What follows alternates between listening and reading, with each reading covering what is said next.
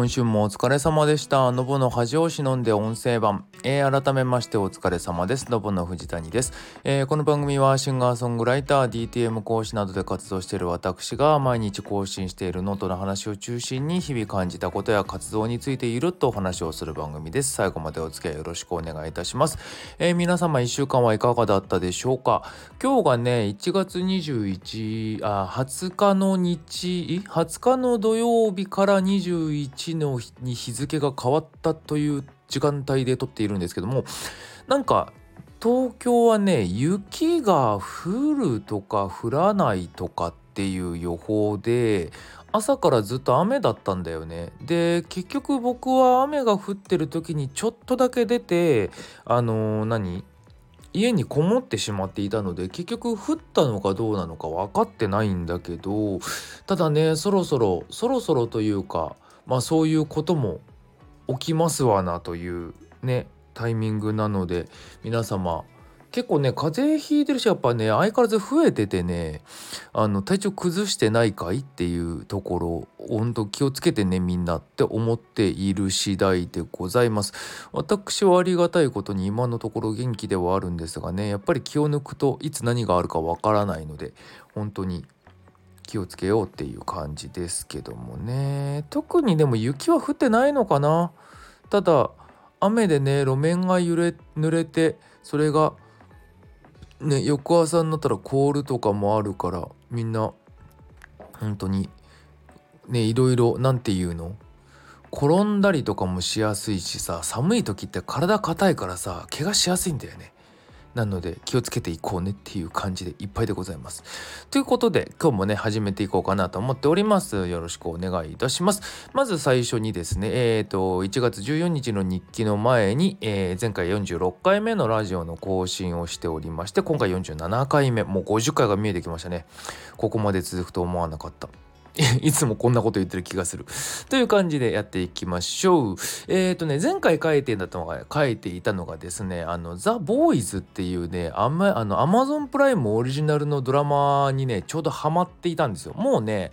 シーズン3まで公開されてて、で全部追いついちゃったので今別のやつを見てたりするんですけど、アメリカのね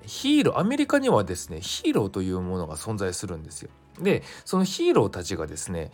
特殊能力を持ってるんですよね。で特殊能力を持ってるヒーローたちがみんなをね守るために本来存在しているはずなんだけど、そのとある企業がヒーローを抱え込んでいて、そのヒーローがいろんなところに広告塔としてねCM に出たりとか、イベントで講演をしたりとか、何かのグッズのキャラクターとしてスポンサーをつけたりとかっていうことをやっていて、そういうもうお金儲けばっかりしちゃっている。で何かミスとかがあって民間のね関係ない方を死なせてしまったとかしたとしても、それを隠蔽しているみたいな、もう腐りきっているわけですよヒーローたちが。でそこに自分のね恋人が不慮の事故で殺されてしまったっていう男性が復讐するために動いていろいろやっているっていうお話なんですよ。でなんて言うんだろうな、結構ねもう2020年とかがシーズン1かな。でも去年ぐらいから名前は知ってたんですよね。ただあらすじみたいなのを見るとコメディなのかなみたいな感じの文章だったの、すごいさらっとしてて、だから見たいなと思いつつちょっと先延ばしにしちゃってたんだよね。で結局去年のノートだっけな、に書いたんだけどさ、ちょっと音楽以外に触れる機会があまりにも少なすぎたから、ちょっと増やそうかなっていうふうに思ってて、こういうドラマだったりとかさ、アニメだったりとかさ、それこそ美術展行ったりとかさ、そういうのとかもいろいろやろうかなと思っているんですけど、その中のね一つとしてちょっと気になってた、後回しにしてたやつ見てみんべやと思ってこれ見てみたらさ、めっちゃ真面目なというか、ドラマ、あくまでもドラマなんだけどさ、すごいシリアスなやつでさ、挙句もうそれいるっていうぐらいさ血とか内臓とかいっぱい出るのよ。なのですごく暴力シーン多いから、そういうの苦手な人は本当にやめた方がいいんだけど、かなりねでも話としては面白くって、僕は結構好きだったんですけど、その話だけで見るとね、その演出のそういう暴力的な部分は僕もあんまり得意な方ではないからさ、普段ねこう作業の合間のこうご飯食べたりとかさ、ちょっと気を抜いた時にさ見ることが多いんだけどさ、さすがにご飯食べながら見れないわと思いながらさあれしてたんだけどさ、でなんだろうな、結構話は好きだったんですけど、シーズン3で完結してないからさ、早くシーズン4やってほしいなと思うんだけど、多分1年に1回やってるから、次今年のどっかでやるんだろうなと思ってるんですけど、っていう感じでね、ドラマを見てた時にね、なんかふと思ったんですよ。僕結構ねこういうドラマとかさ、特に何でしょうね、もうそこそこ僕もさ生きてきてますので、今までいろんなドラマだったりアニメとかを見てくる機会もあったわけじゃないですか。そうするとさ、こういう展開になるってことはこのあと何か起きるなとかさ、このセリフってなんでこういう風な言い方したんだろうとかさ、この小道具を今パッと映した理由なんだろうとかさ、何かその伏線になっていそうなものとかさ、そういうのをさすごい気にして見てしまうわけですよね。今ここでこれを言うってことは何かあるよねとかっていうのをね、すごい考えながら見るなって思ったんですよ。改めて自分のそういうドラマとかの見方を思い返した時に、ただね例えば推理系のものあるじゃないですか、探偵というか、そういったもののねドラマとかを見てる時ね、俺ほぼほぼそういうことしない、要は推理をしないんですよ。でこの違いなんだろうなって思ったのね。そしたらさ推理ものってさ、結局謎をさ解くのがもうその物語のさそもそもの目的じゃないですか。なので何も考えなくても答えが最終的には分かるじゃんっていうことがまず一個と、逆に言うとそれが本質であるから、最後までそこが分からないようにするっていう制作の目的というか意図っていうのも当然そこにかかってくるじゃないですか。だから情報は小出しにされたりとかさ、そんな話なかったじゃんっていう情報が後から出てくるとかさ、そういうことが結構あるでしょってなるとさ、もう制作側がさわざとさそう思わせないようなっていうミスリードし放題だしとかさ、っていうとさ、考えたところでさ結局って思っちゃうんだよねこれが僕の性格ではあるんですけど、なのでそういうの関係ないドラマとかだと、これの意図な、この演出意図なんだろうとか、これなんだろうってすごい考えて見てしまって、でそれが後々つながってもいいしさ、つながらなかったらつながらなかったでさ特に気にならないんだけどさ、っていうのがあるなっていうのをふと思ったっていうお話でした。だから推理物とか好きなんだけど、さっき言ったようになんでこうなんだろうとかを考えながら楽しむことはほぼほぼないっていうことに気づいた。小説とかもそうだし、なんだよねっていうお話。次、思い出せの話。年末というか年越しましたのでね、私のようにいわゆる個人事業という形の働き方をしている人間としては確定申告というものの時期がやってまいりまして、で今年で3回目なんですよね。僕はね3回目なんで、一応過去2回を経て日常的にこれをやっとかないとめんどくさいぞということが分かったので、ちょっとお買い物をしたとか、何かを収入を得たとか支出したとかはもうその都度、いわゆる家計簿的にねその都度入力するようにしているんですよ。なのでそれの間違いがないかなとか、そこでちょっと後回しにしてた足りない分をね入れ直したりとか、そういったことをチェックすれば基本的には終わりなはずなの多分で一応ね特にやることがないというとちょっと乱暴なんですけど、今月は比較的手が空いていたので先にやってしまおうと思って、そういうのをねやってたんですよね。でただちゃんと税理士さんに見てもらってないっていうのと、特に1年目とかが結構ぐっちゃぐちゃで、もう自分でも見返したくないくらいぐっちゃぐちゃになってるので、どこまで合ってるのかっていうのが不安だったりするんですよね。っていうのがあって困ってるんだけど、とりあえず分かる分やってったから大丈夫かなと思っていたりする。であとこうどうしようもないのがあってさ、その結局ほら僕年末に詐欺あったじゃないですか。でそれの支出っていうのが結局どうしたらいいんだろうなと思ってたんですよね。でちょっと調べてみたら例えば損失も災害だったりとか何かそういったものだと一応それのこう損失だよみたいなのが登録できるらしいんですよ。ただ詐欺にあったっていう被害についてはそういう登録ができないらしいのね。なので結局事業主貸しっていうことで要は個人的な支出みたいな感じで登録するしかないんだろうなと思っていて、で仮に戻ってきたら雑収入とか、一時取得としてこうそれも経費帳簿としては個人のもの個人のお金の動きみたいにするのかなっていうふうに思ってるんですけど、ほんとめんどくさいよそういうのも含めてっ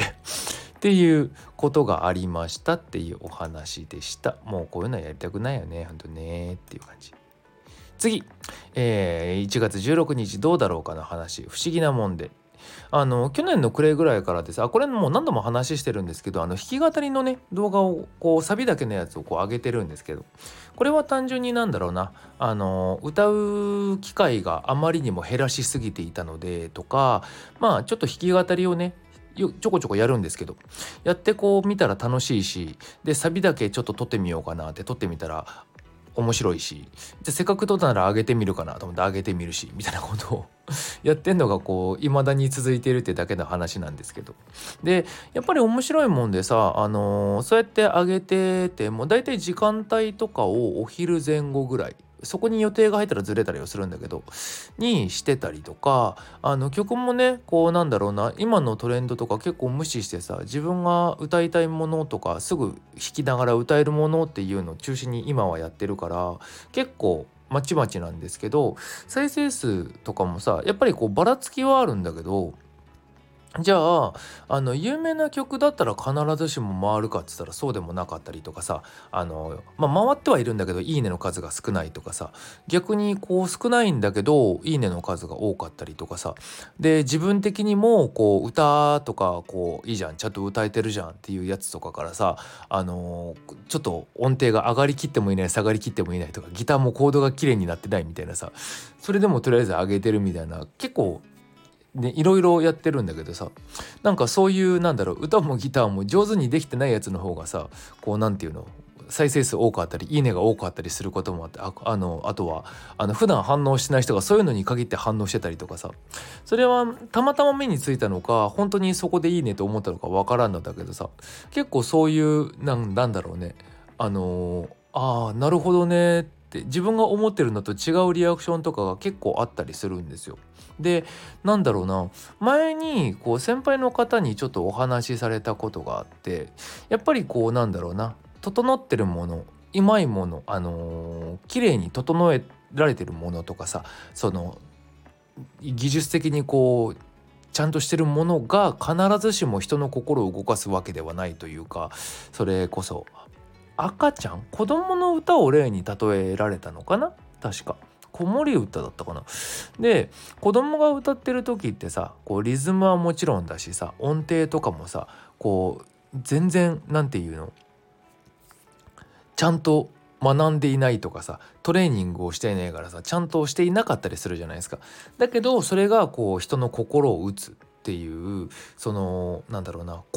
だよねっていうようなお話をねされたことがあって、そうだなと思ってはいたんですけど、自分がじゃあさ人前に出すってなった時にさ、やっぱりね最低限ここまではできていたいとかさ、こうしたいみたいなものって出るじゃないですか。なので結構理屈では分かってるんだけど、とはいえ自分の中でここまではっていう線でさ、いろいろ整えて出していたものがすごくあったんだよね。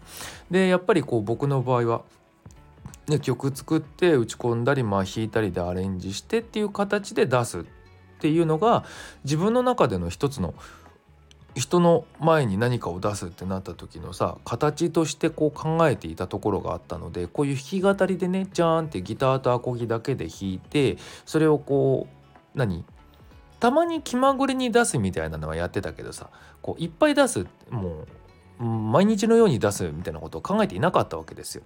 なんでやっぱりこうそういうほぼほぼ整えてませんみたいなものを出すっていうことはなかったんだよね。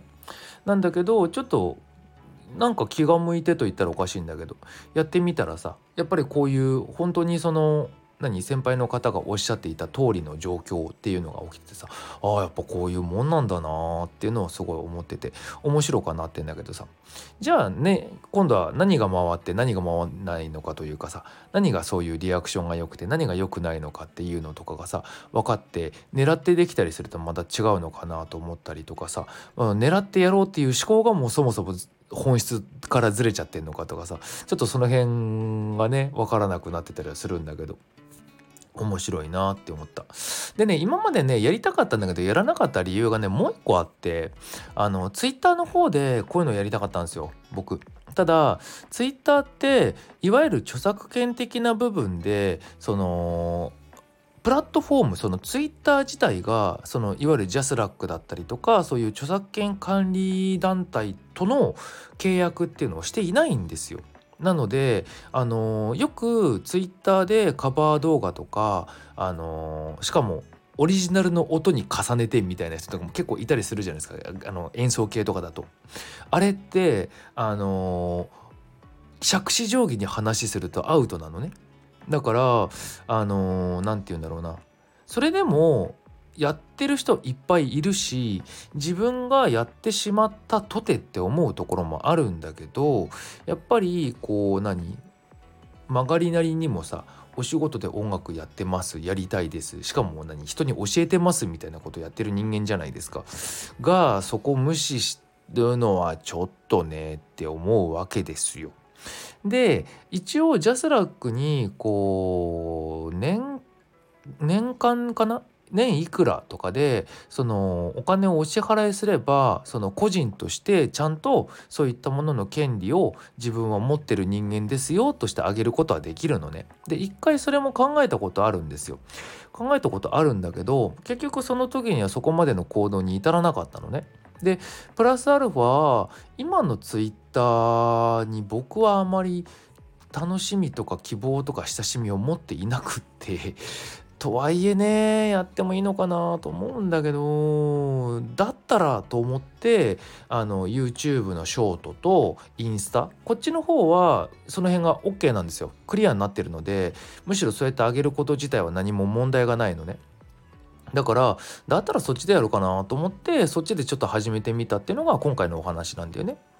でやってみたらこうやってなかなか面白いことになってきて今のところ取りためてるのが40何件あるので、今月はそのままいける、来月も頭の方はいける、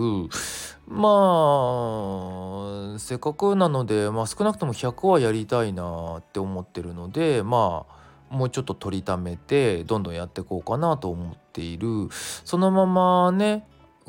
続けられたらさらにいいなとは思ってるんだけど、それこそギター弾けねえやと思ったらアカペラにしちゃうとかさ、ちょっと前にウクレレ買いましたのでウクレレでやってみるとかさ、いろんなやり方してみようかなと思ってたりするんだけどね。せっかくだからこうやって歌ってますよとかこういう自分の音楽だったりとかをねもうちょっとパフォーマンスをして見せるっていうのを増やしたいなと思ってたりはする。でさっきのツイッターの話なんだけどさ、動画を直に貼るのはダメなんだけど YouTube とかにあるやつをリンクとして貼るのは OK なのね。だからリンクで貼るっていうのはやってもいいかなとは思ってたりする。やっぱあまりにも音楽をやっているところがツイッターで出てなさすぎるのでちょっともうそういう場所だって割り切っちゃうっていうのも一つの手なんだけど、やっぱり人目に触れて何かを広げるっていう場としてじゃあ無視しきれるかっつったらそうではないからなと思うところもあるから、そこはそことしてね考えてみようかななんていうのもちょっと思ってたりするというお話でした。ちょっとねやっぱりこうなんだろうな、恥ずかしいじゃないけど怖いじゃないけどどう見られるんだろうっていうのをすごい気にする部分もあったりするので、そういったところでねちょっとツイッターじゃないところでコソコソっとやってたんですけど、そろそろそうじゃない形も取ろうかななんて思ってたりはしますというお話でした。次、1月の17日今月も配信しますしのやつ、以前サブスクで自分の曲の再生数が異常値を出してたって話をしたことがあるんですよ。その月間のね再生数が直前まで80とかだったのが3万超えてるっていうのがあったので、なんじゃこらと思ってたんだけど、そのちょっと前にね見返したの、17日の 2,3 日前とかだったかな、あれからどうなったかなと思って見返してみたら全然変わってて全然変わってて1ヶ月あたり90いくつとかに減ってんだよねだからなんかそのもともとなんだろうな、登録されてるものを検知するにあたってこうなんか違うもう情報を引っ張ってきてしまったものが結果として修正されたっていうことなのかなって思ったりとか、あとTikTok だったじゃないですか。俺これこの間このノート書いた時も言ったかな、TikTok でね一回ちょっとだけ軽くバズった動画があるんですよ。でその軽くバズった動画がちょうど配信したレンズって曲を使った動画がバズったんですよ。でだいたい再生数とかが近かったのね。そっちの方が4万とか確か言ってるから、それでもちょっと数は合わないんだけど、ただで TikTok って収益にならないんですよ。TikTok で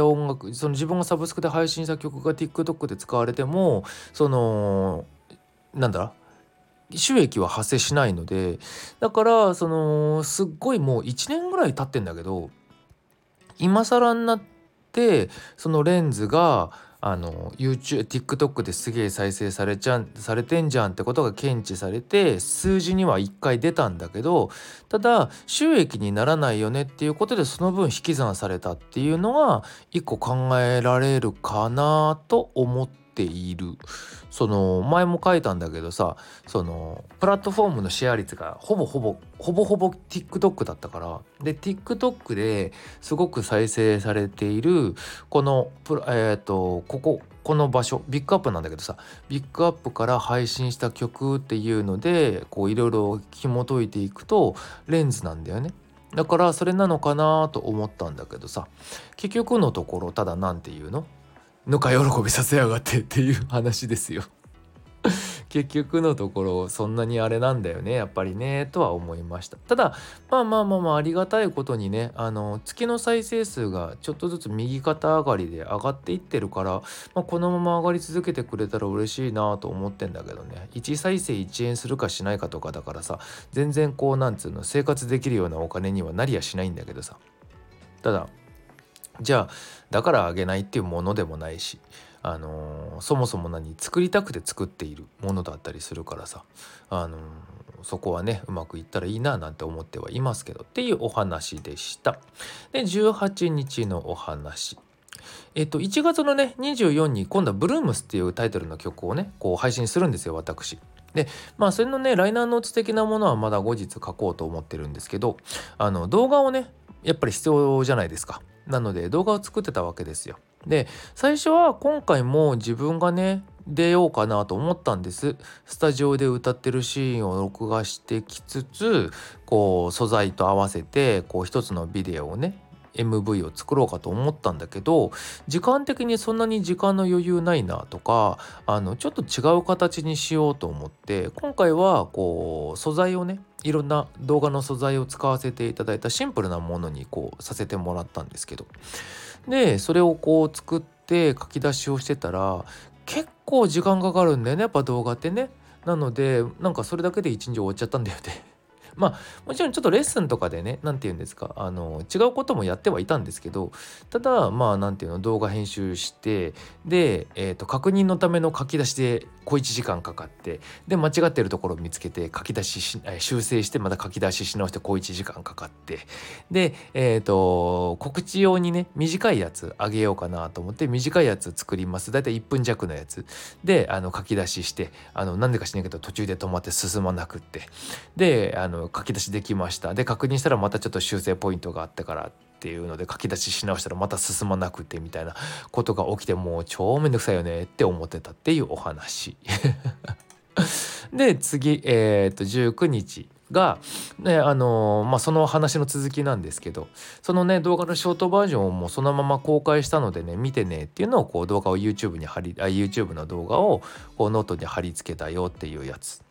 で、余談なんだけどさ、こうサブスクでね配信するようになってからさ、こう個別に出して聞いてもらうっていうのがなかなか難しくなりましてね、プレイリストって言ってさ、いろんなこう要はオムニバス状態でいろんなこうアーティストの曲をまとめているプレイリストっていうものに入るっていうのが結構重要なことになってるんだよね。それだけでこう再生数がすごい増えたりとかさ、僕もSpotify で音楽を聴くときってもちろん特定のアーティスト検索して特定のアーティストのアルバムとかシングルとかを聞くこともあるんだけど、そのアーティストが好きならこんなん好きなんじゃないってまとめてくれてプレイリストで普段聞かないようなアーティストさんをね聞くことも結構あるんですよ。なので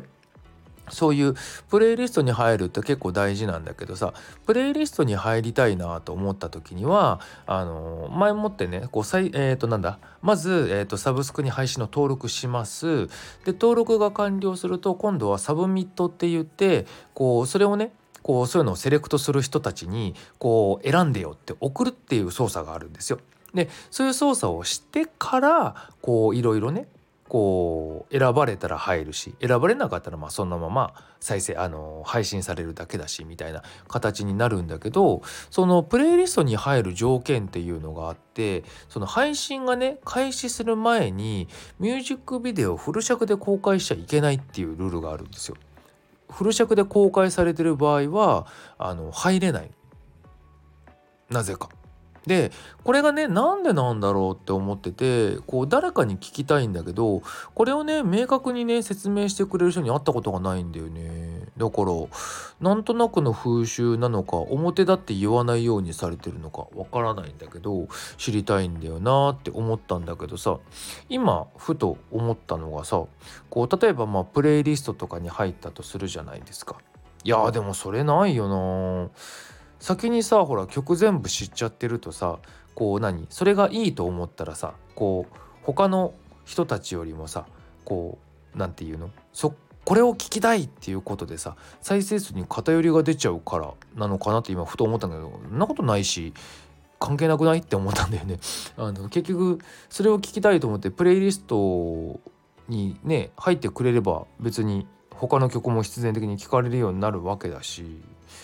プレイリストを聴かずに直でそのアーティストの曲聴きに行かれちゃうと意味ないよねっていうことでなのかな。なんでなんだろうな。これね昔からその CD の時から多分そうなんだよね。なので意味が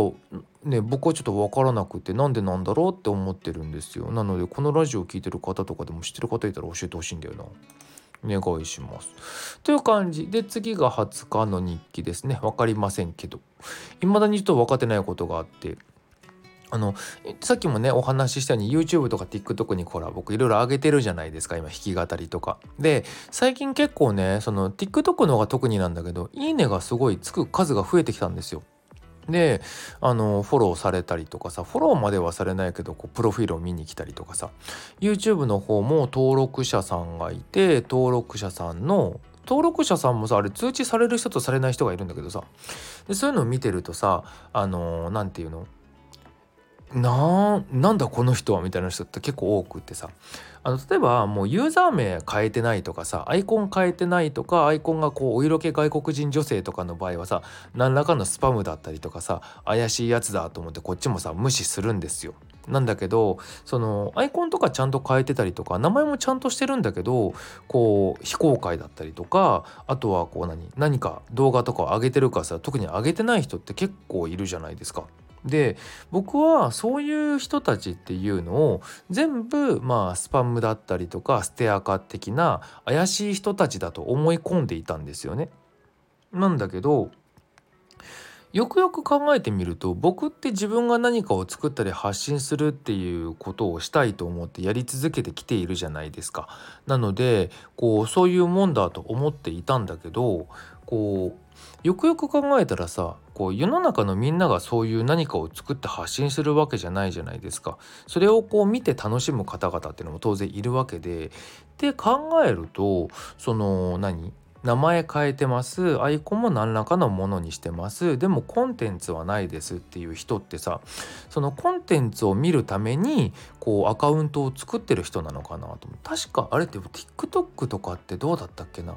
アカウントなくても見れたような気もしなくはないな。ただアカウントをじゃあね、見たい人はみんな作らなきゃいいじゃんってものでももちろんないし、過去に作ってたことあるのかもしれないし、非公開の人は単純に公開してない動画はあるのかもしれないしとか、いろいろね、考えることはすごくあるんだけどさ、ただそういうだからアカウントがあるイコールみんながコンテンツを上げてるってわけではなくって、純粋に楽しむためにそういう状態の人もいるのかもなって最近ちょっと思い始めたんですよね。前にね、ショールームっていう配信をやっていたことがあるんですよ、プラットフォームで。ショールームと、あとポコチャでやってたことがあるんですけど、どっちにも言えることがあって、いろんなね、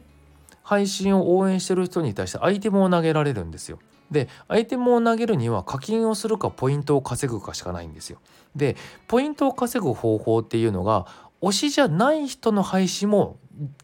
一定時間見ることなんですよ。そうするとポイントがもらえて、その貯めたポイントでまた推しに何かを投げられるってなるのね。だからショールームとかはかなり汚い言葉ですけど、ファックなプラットフォームで、そういう推しに投げるためには効率よくはポイントを貯めたいじゃないですか。だからそういうボットを作って、誰かが配信始めると自動的に入ってポイント貯めたらいなくなるみたいなことがすごい当たり前にあんの。だから全く自分がファンとかがいない状態でも配信始めると、いきなり何十人って人がいるように見えるのよ。ただその中に実質ちゃんと本当に見てくれてる人が何人いるかって超謎なの。実際僕がやってた時とかはコメントをくれたりとかも含めて、結構毎回来てくれて、コメント来てくれて、ちゃんと中に人がいるっていうのが認識できてるのは本当2人とか3人とかしかいないぐらいだったのね。なんだけど配信中には100人200人ってお客さんがいるような状態にはなってんのよ。っていうのが気持ち悪すぎて本当に嫌だったの。もう顔も声も見えないし、そもそもいるかも分かんないし、多分いないしみたいな状態がすっごい嫌だったから、他のプラットフォームとかでもやっぱりアカウントはあるけど中身がないみたいな人、要は自分がちゃんと顔とかを声とか、